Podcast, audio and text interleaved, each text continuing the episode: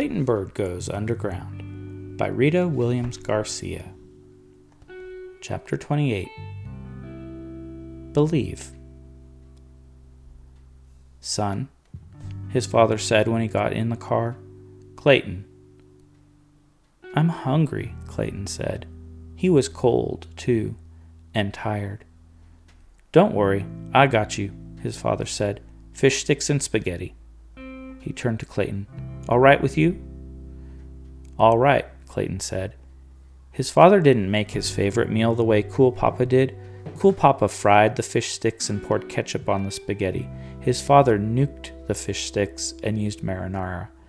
But that was all right. Spaghetti and fish sticks was what he wanted.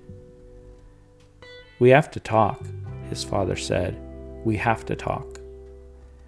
Clayton was tired and hungry. Can we talk tomorrow?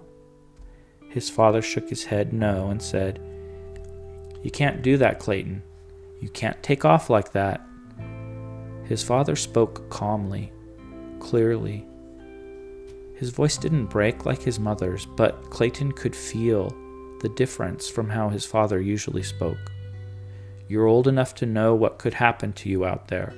Suppose instead of, Ms. Byrd, your son has been picked up, your mother heard, Ms. Byrd, there's been an accident.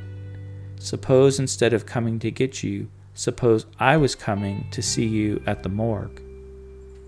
His father looked straight ahead. He was still shaking his head. Clayton didn't know what to say to any of that. None of it had occurred to him, only getting through the day. He let his father drive. Then he asked, Why?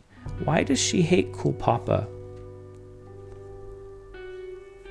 Albert Miller cleared his throat, wiped his eyes, and said, Your mother doesn't hate her father. Clayton looked at his father. The truth was one thing he could count on from Mr. Miller. Why won't you marry my mother? Because she won't marry me. Now his father was lying to him. She hates everything about him, he said. Not everything. That's bull. Watch it, jailbird. Clayton sighed. Clayton let that sink in. Was it that simple? He thought about what he believed and where he believed cool, cool Papa's spirit went. His father tapped him on the shoulder. Come on. Clayton undid his seatbelt. He reached for his blues harp deep in his new pocket.